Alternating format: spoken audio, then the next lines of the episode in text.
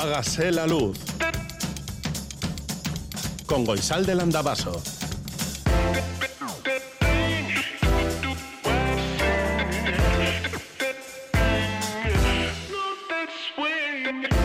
Kaixo egunon guztioi goizeko zazpiak eta lau minutu dira larun batada 2008 lau garren urtean, ya sé que ya sabes que estamos en el 2024, que hemos saltado de año, pero por si acaso que es posible que todavía haya personas que cuando tengan que escribir la fecha sigan poniendo 2023. A mí alguna vez me ha pasado, ¿eh? Bueno, porque estamos en el 2024. Jorge Ibáñez, Iker Aranaz, Aitor Arrizabalaga, a ver, ¿qué? ¿Vosotros cómo escribís 2024? Dicen que sí, porque son gente seria y que saben dónde viven y pisan suelo. Bueno, todavía no ha amanecido y aquí estamos dispuestos a ver el amanecer contigo, 688-840-840, con el 0034 si escribes desde Iparralde, este es el WhatsApp de Radio Euskadi, hágase la luz arroba es nuestro email.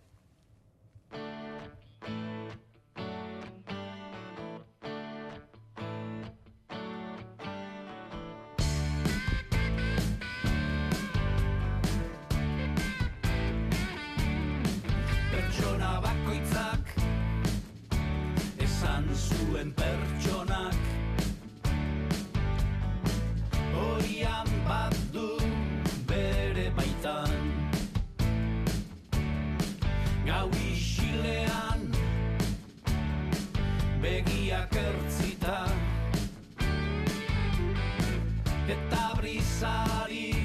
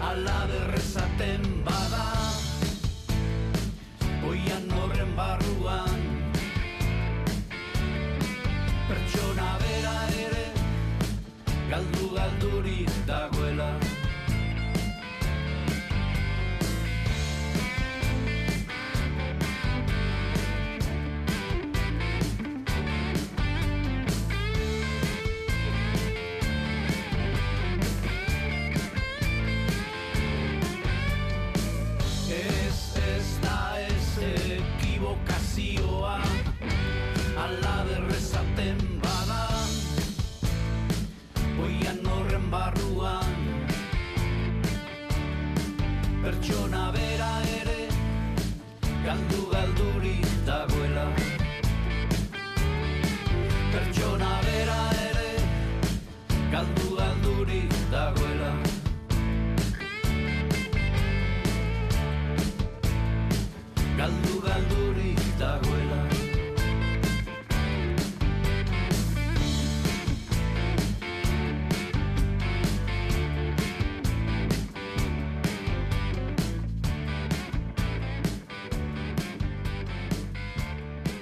El WhatsApp de Radio Euskadi. 688-840-840. Hágase la luz.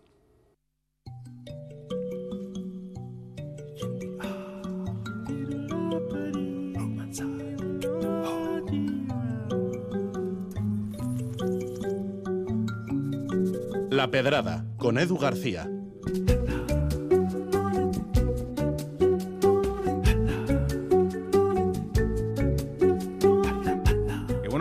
Bueno, pues ya estamos de vuelta por aquí. Ya me he dado tiempo a retirar el árbol y el resto de adornos navideños que tenía colocados en casa, a zamparme todas las cazuelas con restos de esa comida que el año que viene será la mitad porque siempre ponemos mucho, y a esconder en el fondo del armario las tabletas de turrón blando que casi con total seguridad irán a la basura dentro de unos meses para dejar sitio a las que guardaré las próximas navidades.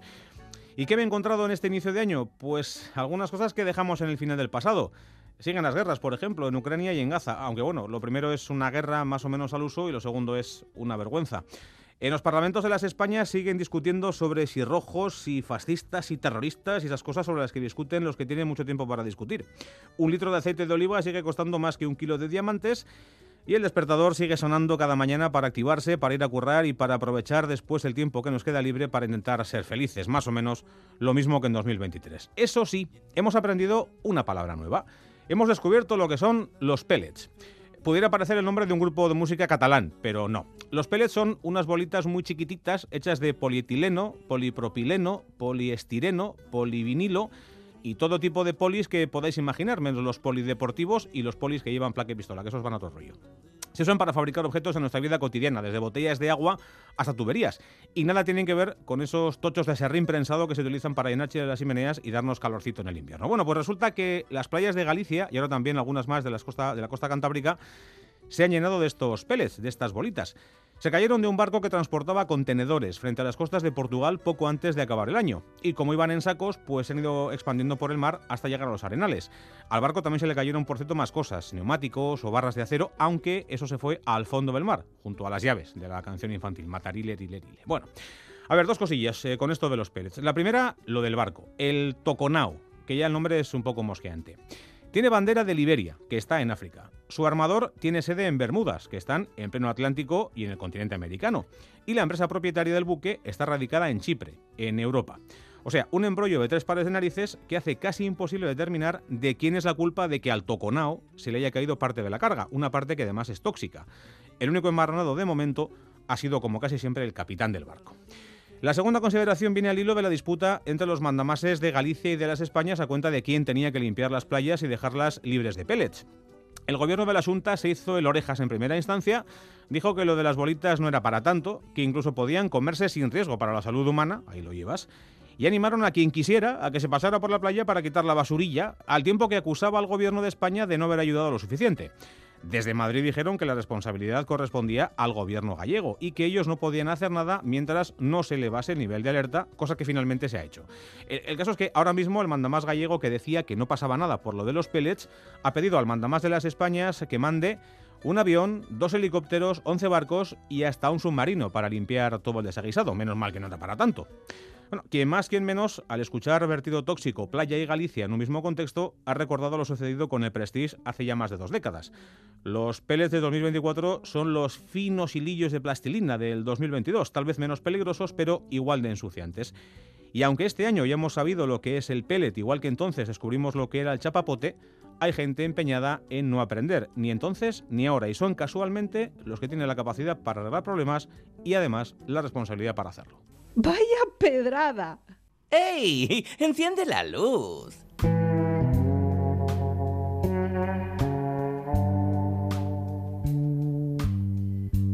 Batzutan hor naizen ez dakit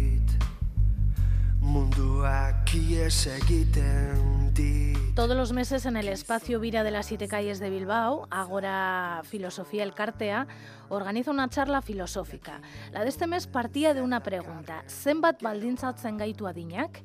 Y la Asociación de Filosofía invitaba a la antropóloga y feminista Mariluz Esteban a charlar sobre el tema. Maitane Nerekan es filósofa, profesora de filosofía y una de las personas que organiza estas charlas y con ella vamos a hablar. Maitane Nerekan, Kaixo Unón. Egunon. Si te parece, vamos a comenzar por la propia pregunta de la charla. ¿Cuánto nos condiciona la edad? Pues claro, mm, depende, depende de dónde, de qué teoría bebas, ¿no? Porque poco con Mariluz ayer en el café filosófico lo que vimos es que puede ser que nos condicione mucho, pero que también podemos buscarle alternativas a, este condicionamiento y luchar contra ellos si no queremos que así sea. Entonces, aunque es una realidad que nos condiciona culturalmente eh, a gran nivel, esto también lo podemos cambiar.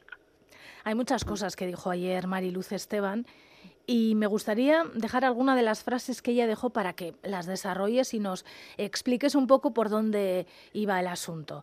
Por ejemplo, eh, me gustó mucho una frase que dijo, la edad es una manera de organizar el poder. Sí, al final eh, el adultismo está ahí, ¿no? Y Mariluz un poco lo que explicaba es que Mm, ella se intentó centrar en la juventud y en la vejez y mostrar cómo son fases en la vida o, o edades, no sé si le podemos llamar así, que están muy estigmatizadas en las que las personas al no ser productivas o no considerarse productivas según un sistema capitalista, ¿no? Tanto en la vejez, porque ya sus capacidades físicas pueden condicionar mucho su nivel de fuerza o de otros elementos que se necesita para lo que el capitalismo considera productividad. Y en la infancia y en la juventud, pues porque no se considera que por las capacidades cognitivas, etcétera, los jóvenes son productivos, entonces los deja un poco fuera, ¿no? Fuera de los eh, espacios de poder, pero fuera también de las políticas públicas, de muchas cosas. Y eso es una manera de organizar el poder. Solo se le otorga poder o tiene mucha más accesibilidad al poder, por lo menos, la persona que se considera adulta, ¿no? Y ahí, pues, el poder adulto puede ser muy peligroso. También había otra frase que yo creo que gustó mucho, que decía, comprendemos la vida de una manera lineal y eso es lo que transmitimos.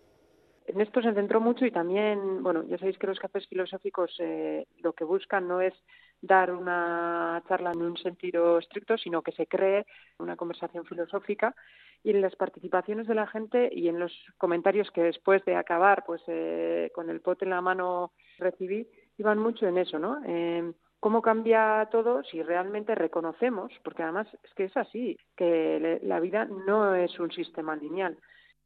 Subrayaba cómo somos esclavos de la idea de que nuestra vida tiene un proceso que tiene que pasar por unos pasos, ¿no? Tú naces, vives una loca juventud, luego estudias, cuando acabas los estudios o en esa fase buscas una pareja, con esa pareja tienes que tener el deseo de tener unos hijos eh, y es un sistema lineal y luego nuestras vidas nos enseñan perfectamente que eso no es así, que no siempre buscamos una pareja, que esa pareja no es para siempre, que a veces de una situación de pareja volvemos a una situación de soltería, si se puede decir así, que a veces se entrecruzan unos hechos con otros en nuestra vida, que a veces necesitamos cuidados en la vejez, pero a veces necesitamos cuidados mmm, cuando somos mucho más jóvenes. Y entonces que esa linealidad a veces nos hace esclavos de una idea de progreso, ¿no? de esa idea mm, de progreso que hace tanto daño tanto al, planeta de manera natural, ecológicamente visto, pero también a nuestras vidas, ¿no? que nos hace esclavos de esa idea y que el no cumplir esos objetivos a veces está condicionando la manera de entender nuestra edad y nuestro proceso vital. Y podemos vivir una crisis pensando que es que no hemos cumplido lo que es para nuestra edad dejó una palabra que yo no conocía para explicar cómo son nuestras sociedades, las occidentales actuales, que ella explicó que eran sociedades adultocéntricas. Sí, puso muchos ejemplos relacionados, por ejemplo, con la gestión de, del COVID y todo ese tema, ¿no? Cómo no se estaba para nada, aunque o sea, los adultos, y vamos a poner una gran franja entre adultos, gente entre 30 y 55 años, vamos a decir, toman todas las decisiones sobre todas las demás franjas, ¿no? Sobre los niños, sobre los viejos, para decirlo de alguna manera, y entonces el adultocentrismo hace que no se tenga en cuenta la palabra de esos niños, ¿no? Puso un ejemplo muy interesante que sería la violencia que sufren los niños. Y en un juicio, como se ha tenido en cuenta mm, de una manera muy legítima y dándole una importancia real al relato del niño, ¿no? O la niña que eso no ocurre, ni siquiera el del joven. Yo trabajo en un instituto y el concepto que tienen la mayoría de la sociedad, los jóvenes de edades entre 12 y 18 años, es que son eh, personas en transición, que no tienen una identidad creada y que por eso no se les puede legitimar y no pueden tomar parte en las decisiones, por ejemplo, de la organización del instituto, ¿no? Lo que muy claro nos dejó Mariluz es que una manera de dar la vuelta a esto es que el tema de construir nuestra identidad es un proceso constante que pasa en la juventud entre los 12 y 18, pero que pasa también entre los 50 y los 70. Seguimos mm, creando nuestra identidad, pero el adultocentrismo nos hace creer que no, que solo los adultos saben quiénes son y pueden decidir. También hablaba de que se habla mucho de la lucha de clases, pero que no se habla nada de la lucha de edades. Sí, es una categoría más, ¿no? Cuando vemos la interseccionalidad y cuando vemos cuántas represiones cruzan nuestro cuerpo, ¿no? Que puede ser la de clase, puede ser eh, la de género, puede ser la de raza, etcétera, pues también está la de la edad. Eh, no es lo mismo ser un hombre blanco de 50 que un niño blanco de 10 y mucho menos pues una mujer racializada de 70 que una mujer blanca de 20. Y entonces ahí también eh, ese concepto de la edad condiciona mucho el lugar que se nos da en la sociedad. Me sorprendió, siempre me sorprenden estos cafés filosóficos, sobre todo las personas que asisten a ellos. Y en este último, en el de Mariluz Esteban, había muchas personas de muchas edades, y seguramente había gente jubilada, había gente que comenzaba su proceso laboral, por decirlo de alguna manera, gente que estaba estudiando todavía. Sí, eso es bonito. Eh, no sabemos muy bien cómo, pero sí que vemos que se va consiguiendo que se acerque a nivel de edad, igual otras diversidades no se reflejan, pero a nivel de edad eh, hay mucha diversidad en general en los cafés filosóficos porque vienen, eh, por ejemplo, alumnos de los y alumnas de los institutos, muchos, y también vienen personas que vienen, pues igual de los euskaltegis o de otros entornos, y eso hace una mezcla de edades muy interesante. Pero ayer era especialmente llamativo porque se veía gente, pues ya a partir de los 50, 60, que había venido para escuchar también a Mariluz con intereses porque ha hecho un gran trabajo sobre la vejez, Mariluz, pero también había gente muy joven y eso daba visiones muy interesantes. Yo creo que sorprendió eh, a la gente joven sobre todo, sorprendió esa actitud de Mariluz Esteban sobre esa manera de autodefinirse como persona mayor y que no le importaba que le dijeran que era una persona mayor, que ella asumía que tenía 64 años y además una y otra vez lo repitió. Sí, pero eh, es precisamente lo que proponía, ¿no? Primero en la primera parte hizo un análisis a nivel antropológico, pues qué maneras tenemos de, de, mirar hacia la edad, hacia el concepto de la edad, ¿no? Y habló sobre todo de la vejez y de la, de la infancia o juventud pero luego dijo y cómo podemos eh, transgredir eso que todo se, que se nos marca por la edad y yo creo que es un ejercicio que ella hace constantemente no ya simplemente mostrándose públicamente una persona de 64 años seguramente ya nosotros eh, automáticamente le sacamos de algunos espacios de algunos espacios de militancia o de otros temas y ella se presenta ahí con una elegancia impresionante en mi opinión. Pero además también transgreden sus formas, transgreden que eh, se ocupa espacios muy intergeneracionales y eso es un poco lo que trajo discursivamente, pero lo que yo en los diferentes espacios que le he visto e incluso en su obra también he percibido, ¿no? Esa idea de que tener 64 años no tiene nada que ver con tus capacidades, con tus deseos o que tienes deseos muy vivos y mucha fuerza todavía para muchas luchas, ¿no? Una de las cosas que, una frase que apunté fue, creo que la dijiste tú al presentar a Mariluz Esteban, y era una frase de Simón de Beauvoir que decía que la calidad de un país, de un Estado, de una sociedad, se mide por cómo cuida esa sociedad, ese país, ese Estado a las personas mayores. ¿Cómo está el nuestro? Buf, pues eh, yo creo que Beauvoir no le pondría muy buena nota, la verdad. Eso es uno de los de los epígrafes que se trabaja ahora. Bueno, Simón de Beauvoir está en el currículum educativo ahora de bachillerato y es uno de los puntos que tienen que trabajar el alumnado, pues cara, por ejemplo, a la prueba de la EBAU. Y a mí me parece súper interesante y súper necesario que se trabaje desde la juventud, porque parece que, que, eso es algo que nos queda lejos y yo creo que eso es algo que tenemos que tomar conciencia y que trabajar desde que somos niños casi y durante toda la edad, ¿no? ¿Cómo queremos envejecer? ¿Cómo queremos que puedan envejecer los de nuestro alrededor? ¿Y cómo vamos a poner las bases de, de nuestra sociedad para que eso se pueda dar así, en calidad, respetando los deseos, respetando y no pasa. No hay más que ver los cuidados, ¿no? El sistema de cuidados, cada uno en nuestras vidas personales lo probamos, es patético, por no decir de otra manera.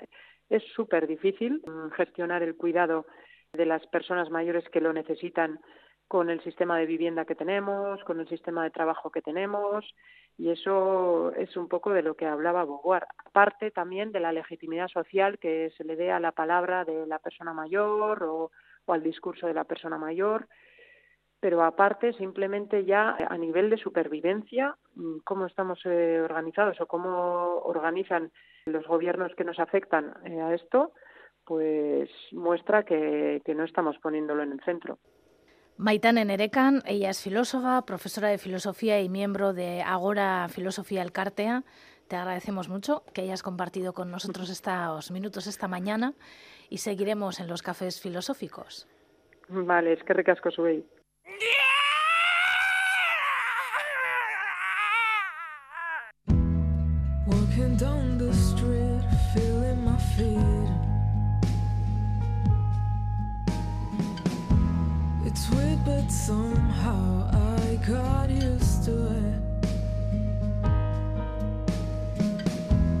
It's hard to believe how nothing is able to kill. So my mission today is survive another sin. And I see people, I see trees, I see flowers, I see leaves. But what's going on? Say I'm out of. Don't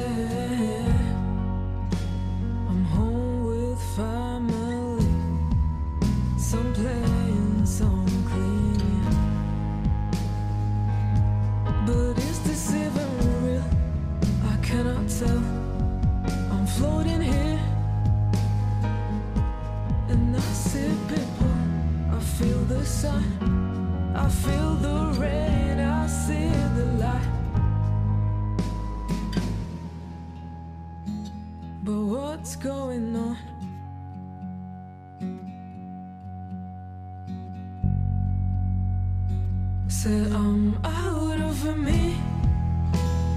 Don't feel anything.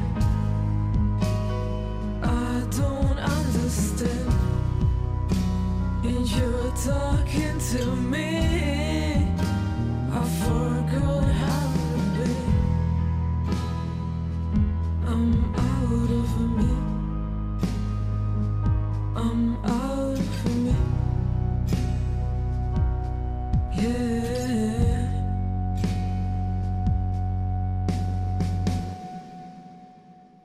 Hágase la luz. Mañana sol. Mañana sol. Y buen tiempo. La predicción en Hágase la luz. Según Euskalmet, el tiempo también será soleado este sábado, a pesar de que el cielo estará algo más nublado, sobre todo durante la segunda mitad del día. El viento sur se intensificará un poco, con algunas rachas fuertes por la tarde-noche. Por ello, las temperaturas máximas subirán de manera notable y tendrán un aspecto otoñal en la costa. Hará frío a primeras horas y vamos a dar cuenta de ello porque ya veréis las temperaturas. En Bayona hay un grado bajo cero, en Bilbao 3 sobre cero, 1 bajo cero en Don Iván Egarasi, 3 en Donostia, 0 en Gasteiz, 1 bajo cero en Iruña y 3 bajo cero en Maule. En algunos pueblos hay 4 grados sobre cero en Amoroto, 2 eh, bajo cero en Vidasune, 3 bajo cero en Gotaine, 0 en Campezu, 1 bajo cero en Orendain, 0 en Urdiain y 2 en Urruña. Y más allá en otras ciudades hay un grado bajo cero en Estocolmo, 1 sobre 0 en Roma, 22 en Buenos Aires, 29 en Canberra, 17 bajo cero en Helsinki, 27 bajo cero en, en Moscú, 2 en Bruselas, 1 bajo cero en París y en Madrid, 7 en Glasgow, 3 en Barcelona, 7 en Atenas, 12 en Lisboa, 8 en Nueva York y 7 bajo cero en Montreal. Como todos los inviernos, las carreteras del Pirineo, la que va desde Ochagavía, desde Ochagui hacia Irati, está cerrada porque hay nieve en la calzada y la que va desde Saraitzu por el puerto de, la, de por el puerto de Larrañe, también está cerrada por nieve en la carretera. Y hablando de nieve, las estaciones de esquí, Aret San Martín Guarría está abierta, hay ocho remontes en marcha, 21 kilómetros de pistas, 90 centímetros de nieve fresca y un riesgo de aludes de 2 sobre 5 hoy. En la Rabelagua, que también está abierta, hay 12 kilómetros de pista y 60 centímetros de nieve polvo. La temperatura del agua en la costa del Golfo de Vizcaya es de 14 grados, la altura de las olas en la costa del Golfo de Vizcaya de un metro más o menos, y con las olas ya estamos en la Galea, en Guecho, que es donde está ubicado Salvamento Marítimo. Egunon, Kepa. Egunon. ¿Cómo está la mar?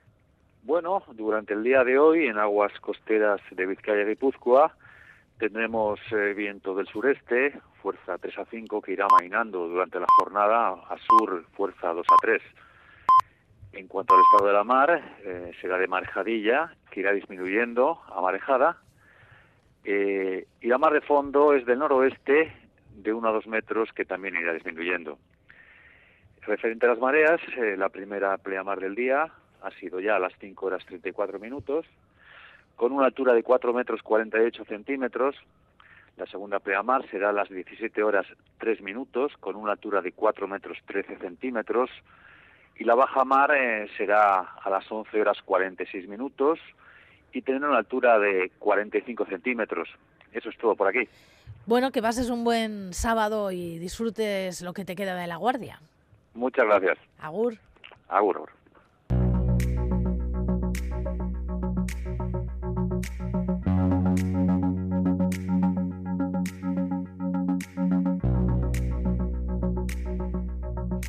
Gazako gerra itxaso gorrira edatu dute Amerikako estatu batuek. Este es uno de los titulares de Berría de hoy, que va acompañado de una fotografía de un portaaviones estadounidense tomada de noche. Es una fotografía de la agencia EFE que aparece en varios diarios y en varios digitales. En el correo, desde otra perspectiva y desde otra agencia, Reuters muestra un momento de despegue de un cazabombardero estadounidense de otro eh, barco enorme de guerra, un portaaviones. En Der Spiegel, la imagen es de Cover Image y también es un barco de guerra y el titular dice Estados Unidos vuelve a atacar la milicia UTI. Y en público español dicen Israel carga contra la denuncia de Sudáfrica por genocidio en Gaza. Es una injuria y explica que la defensa hebrea afirma que las víctimas civiles son inevitables y responsabiliza a Hamas de ello. En el diario.es hay un artículo firmado por Isaac Rosa titulado Hasta un niño de cuatro años ve que es un genocidio y escribe la demanda de Sudáfrica contra Israel en La Haya es un hecho histórico y puede tener consecuencias. Si se, dictan medidas, Israel podría ignorarlas, pero no todos aquellos países que lo apoyan y España debería estar del lado de la justicia internacional.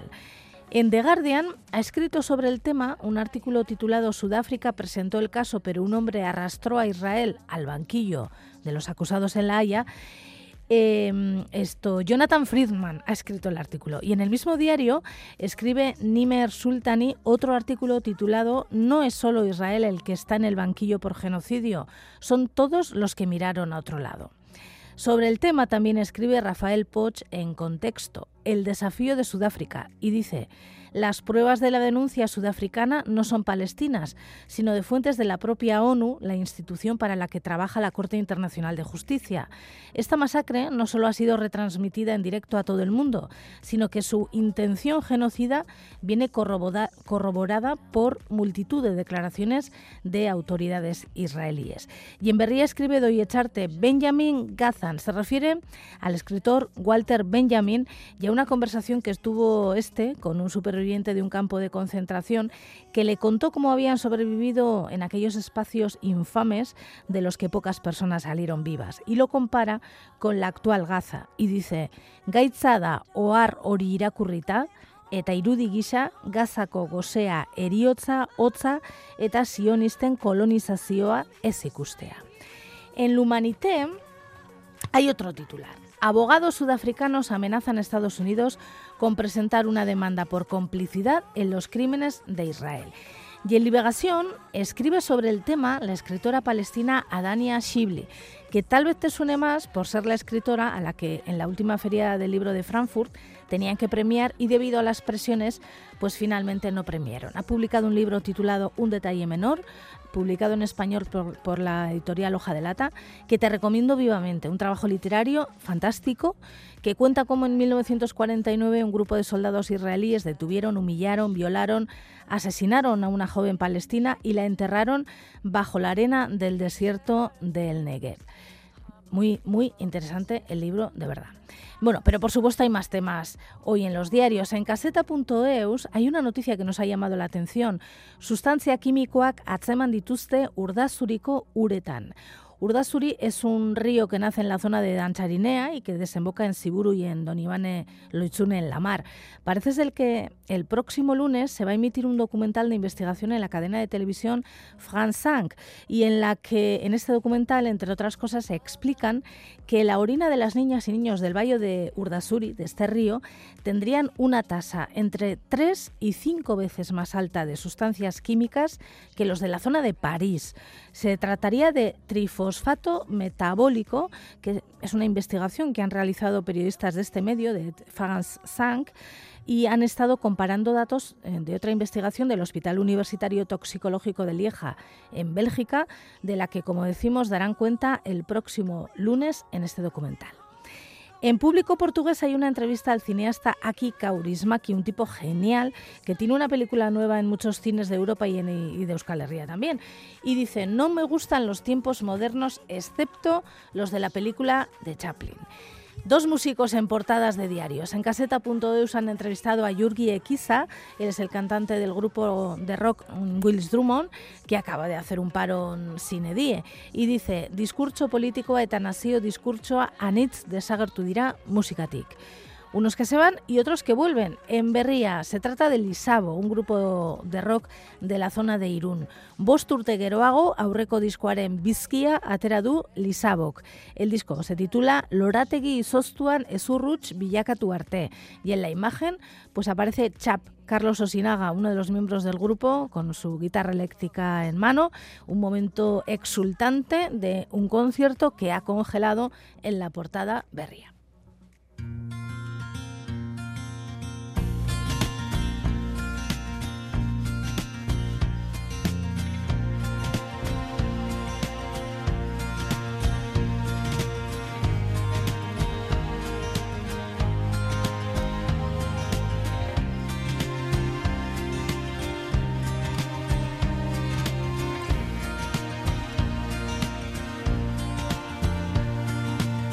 Yo un lugar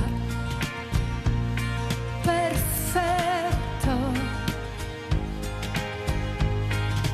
donde el mar es un espejo donde puedo estar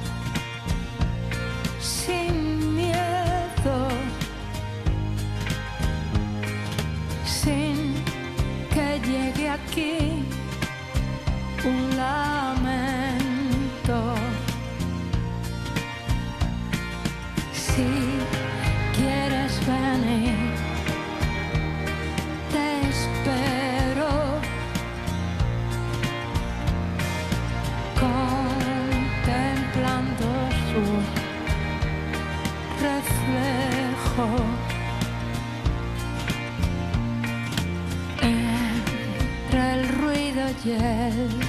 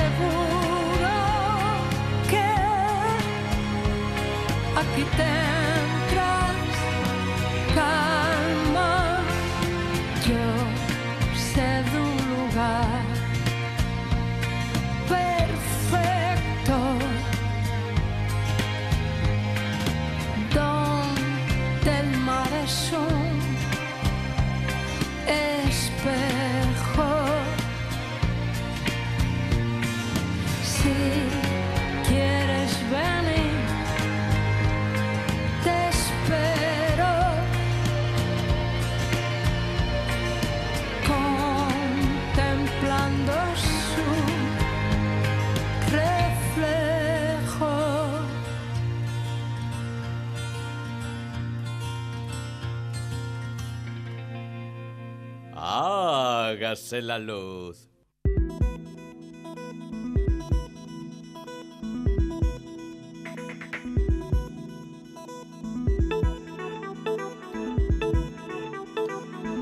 Tras las fiestas y comidas navideñas es un buen momento para hablar de alimentación sostenible.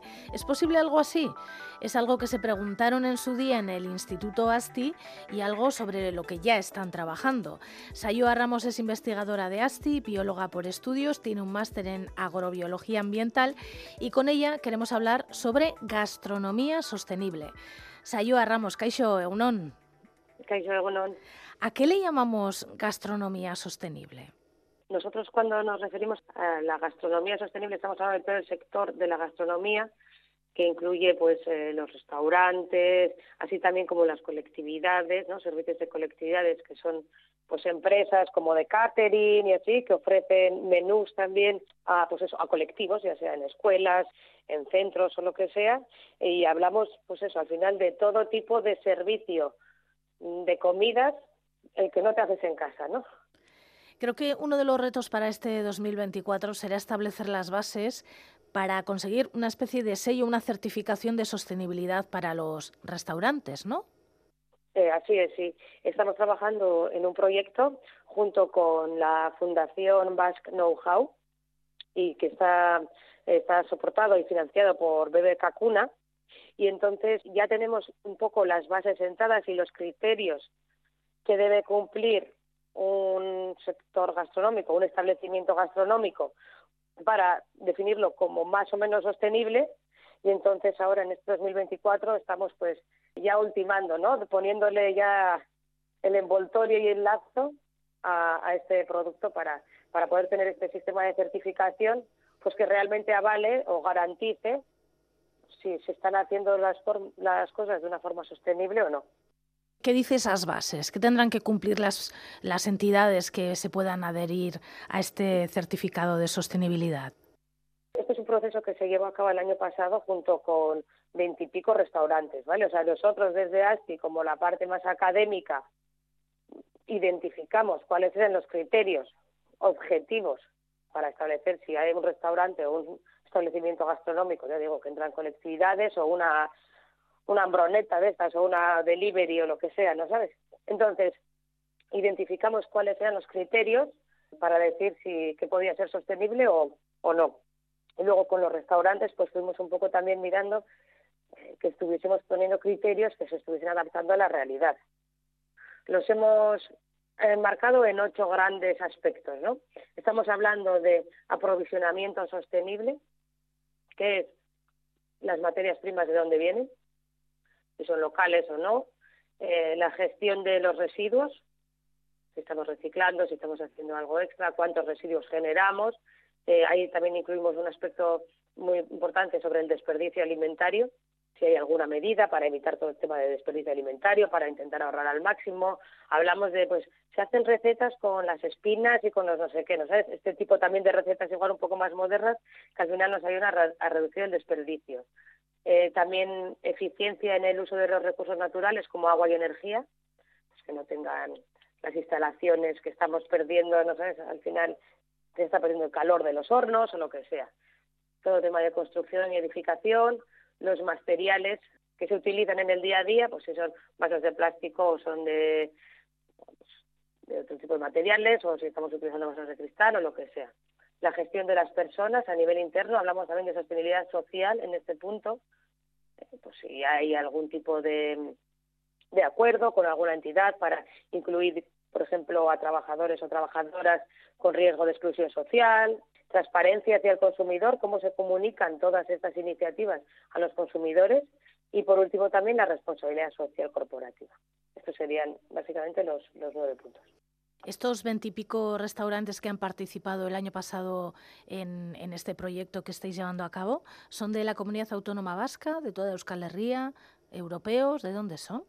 Estamos ahora mismo en un proyecto con restaurantes de Vizcaya solo al ser, como te he comentado, un, también un proyecto financiado por BBK Cuna, lo que queríamos era, vamos a empezar por Vizcaya y luego ya si vemos que va funcionando, ¿no? Esto es como una demostración en Vizcaya y que luego el modelo que o la certificación que estamos desarrollando será aplicable, por supuesto, en todo Euskadi. Y esta certificación supongo que estará mm, homologada, ¿no? Sí, la estamos, la estamos trabajando también con Tecnaria Certificación, que es otra entidad que pues para hacer todo el registro, o sea, el registro de la propia certificación, uh -huh. para que esté, pues eso, registrado como en el registro de marcas y patentes de Europa y todo, para que esté pues, como una marca de garantía registrada, ¿no? Con su loguito y todo. O sea, este sello, este certificado se podrá ver, por ejemplo, a la entrada de los restaurantes que cumplan todas estas, todas estas bases o todos estos requisitos. Eso es, eso es. Nosotros estamos planteando un sistema que sea como de tres niveles, porque tampoco queremos un entra no entra. Queremos también que el modelo o la certificación sea una herramienta para las propias empresas de mejora continua. Entonces, bueno, yo igual me saco hoy la foto de mi restaurante con estos aspectos y me doy un nivel medio de sostenibilidad, por ejemplo, pero que pueda ir aumentando, ¿no? Y decir, bueno, pues si encima hago esto, esto y esto, puedo ir a un nivel mayor. Y hemos planteado un sistema de tres niveles mínimo de sostenibilidad, eh, un nivel medio y un, y un máximo, ¿no? Aquellos que ya están haciendo todo es local o la mayoría de los alimentos son locales, una gestión de residuos perfecta o, o lo que sea, ¿no? Los consumidores y las consumidoras lo veríamos en la puerta de los restaurantes o de cualquier establecimiento. Yo te digo que igual no es un restaurante que igual hay gente que está pensando en eh, en estrellas Michelin, ¿eh? que esto es válido para todo tipo de, de establecimientos, hasta un bar de pinchos. Vale. Para que todo aquel que sirva que sirva algo de comida son unas raciones. Y, y entonces estaría fuera y verías pues, si tiene nivel mínimo, medio o máximo. Bueno, me ha parecido interesante dos cosas que has mencionado. Una, uno de los puntos que es contra el desperdicio, la eficiencia alimentaria, contra el desperdicio de los alimentos, y otra, la gestión de personas, la gestión sostenible o la gestión social de personas. Nosotros creemos al final que va un poco todo de la mano, ¿no? La sostenibilidad la entendemos como un sistema que tiene en cuenta pues tanto lo económico como lo social como lo ambiental.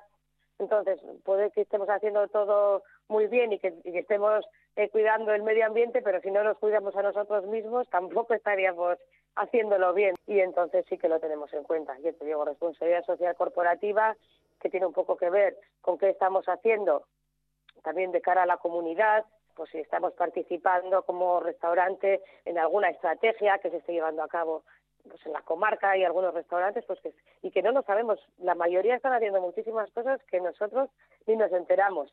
Pues está participando en la plantación de árboles no sé qué o doy una ayuda a tal ONG ese tipo de cosas y luego la gestión de las personas internas los propios trabajadores y trabajadoras. O sea, ahí hay una serie de criterios que siempre bajo bajo la confidencialidad nosotros pues la norma lo analizaría un poco ¿Y esto eh, queréis implantarlo en 2024? Sí, la idea ahora estamos terminando de terminar el registro de la de la certificación, tenemos las bases, ¿no? Y los criterios pero ahí hay que darle pues luego todo el empaque, quién es el propietario, cómo se hace la auditoría, cómo se hace el seguimiento de los de la certificación, etcétera. Entonces es lo que estamos terminando ahora y esperamos que de aquí a poco tenerla registrada, este, vamos, el primer trimestre de este año. Estamos terminando también pues con darle, no tenemos un nombre, ¿no? Un naming, así un poco que, que, que sea atractivo y un loguito, todavía no tenemos el logo en sí. Entonces estamos ya, pues lo que te digo, poniéndole lazos eh, y el papel de regalo para ver que realmente es factible lo que estamos planteando, más allá de que teóricamente en el papel funciona, pero estamos haciendo una demostración con seis restaurantes, seis establecimientos de diferente estilo, pues unos de pinchos, otros de menús, otros más de, de carta o de menú degustación y ver cómo funciona. ¿Esto será revisable? Es decir, una vez que se consiga el certificado, ¿habrá algún tipo de, no sé, de inspectores o así que cada cierto tiempo pasen para ver si se siguen cumpliendo todas estas normas? Claro, claro, sí. Como toda certificación tiene que tener una auditoría inicial, como cualquier certificación ISO, ¿eh? no es más ni menos. Y luego, o sea, esa auditoría inicial y luego unas auditorías de seguimiento pues cada eso es lo que estamos un poco planteando ahora ¿eh? yo te digo que estamos también mirándolo con la empresa de Tecnalia Certificación que es quien nos está también guiando porque ellos son más expertos en todo lo que son los sistemas de certificación pues eh, que es lo habitual o según este tipo de auditoría o según lo que estamos pidiendo pues que sería mejor una un seguimiento anual un seguimiento a tres años un seguimiento a eso es lo que lo que estamos definiendo ahora si no hay seguimiento, por ejemplo, no podríamos registrar la marca. Vale. Porque eso lo exige, ¿no sabes? Ya. Se exige así. ¿Y hay iniciativas de este estilo en algún otro lugar del mundo? Nosotros hicimos una, claro, al inicio del todo del proyecto dijimos, vamos a ver lo que ya hay. Sí que hay en otros lugares. Yo creo que tan completa como la nuestra, igual no. Porque, te, como tú has dicho, tiene en cuenta la parte ambiental, la parte social, hay bastantes cositas sí que vimos una parecida. En Estados Unidos hemos visto que se está moviendo mucho. O sea, hemos hecho una revisión a nivel mundial. Y sí que en Estados Unidos tenían algunas mmm, así muy parecidas. Pero en otros lugares del mundo no. Que sea tan amplia, ¿no? Porque sí que hay igual alguno de slow food. Entonces solo te tiene en cuenta igual el origen de algunos alimentos. Ya, pero nosotros vamos un poco más allá. O sí que tiene, hay algunas que dicen, este establecimiento es eh, energéticamente eficiente. ¿no? Hay una, una, certificación sobre la eficiencia energética de los establecimientos, que no es solo para restaurantes, es que es para todo tipo de, edificios. Ya, pero bueno, la nuestra incluye eso y aparte otra, otras certificaciones que residuo cero. Entonces, bueno, mirar un poco todo es lo que queremos. Poner unos mínimos, tenemos unos mínimos en los nueve aspectos que te he dicho. Para que haya un mínimo, o sea, y eso hay que cumplir todos los mínimos para poder entrar. Pues Ayoa Ramos, investigadora de ASTI, ella tiene un máster en agrobiología ambiental y con ella hemos hablado hoy sobre gastronomía sostenible y una certificación que podríamos decir que va a ser única en el mundo que se pondrá en marcha este 2024. Eso es, eso esperamos. Le seguiremos la pista, a ver qué nombre le ponéis. vale, que ricasco. Que m'esperis a Escorial amb una birra freda a la mà i amb ganes de caminar i tant de bo que em recullis aquest matí i prometis que tens tot el dia per mi. Tant de bo que tu fossis com jo i veiessis la vida més dolça i menys podrida.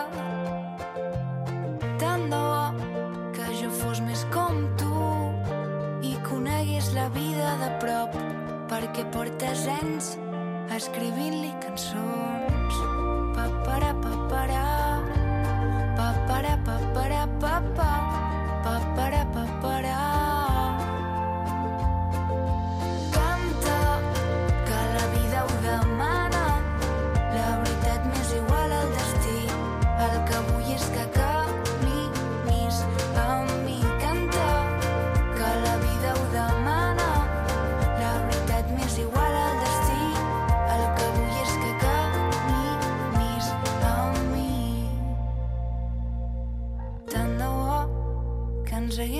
trobat abans i que no fos tan complicat que la vida no ens donés tantes voltes. Tant bo algun dia entenguis que jo el que sento per tu és de debò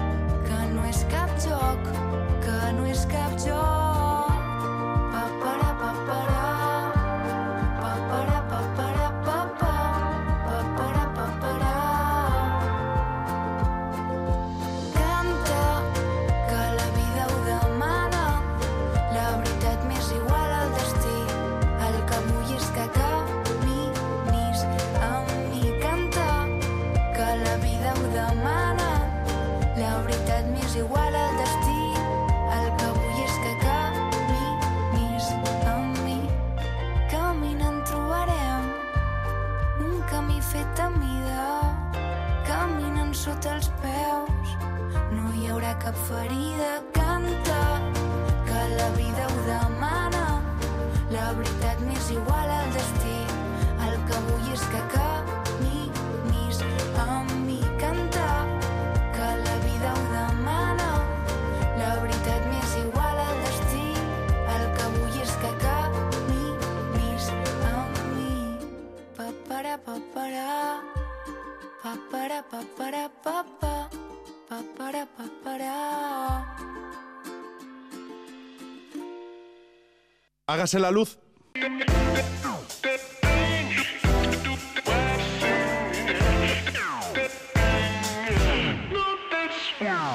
Cinco minutos para las ocho de la mañana. Ahora llegará a Itziber Bilbao. Ella tomará las riendas y el testigo de la información aquí en directo en Radio Euskadi desde el estudio 1 en riguroso directo, como decimos.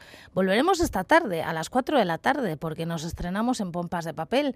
Hablaremos con Carmele Jayo sobre su último, bueno, su libro más reciente, Maitasun Capitalá, una novela realmente recomendable y escucharemos el primer capítulo de la radionovela Asiere Tamaya, dos jóvenes que se conocen en la cafetería de la facultad y les une de momento la literatura. Muy interesante, muy interesante.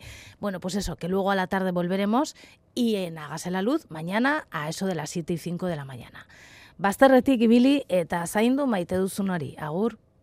Y se hizo la luz. Vuelvo a pasar por delante de la casa que dejamos atrás. Miro hacia adentro del porche y se te veía en paz. Cowboys de la A3, hijos de un destino fatal. Cowboys de la A3, camino al mar.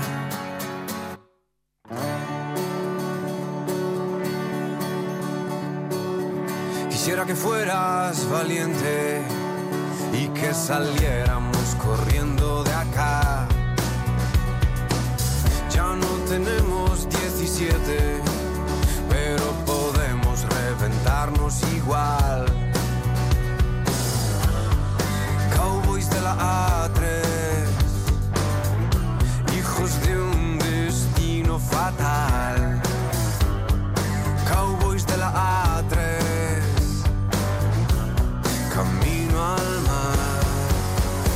Y no me importa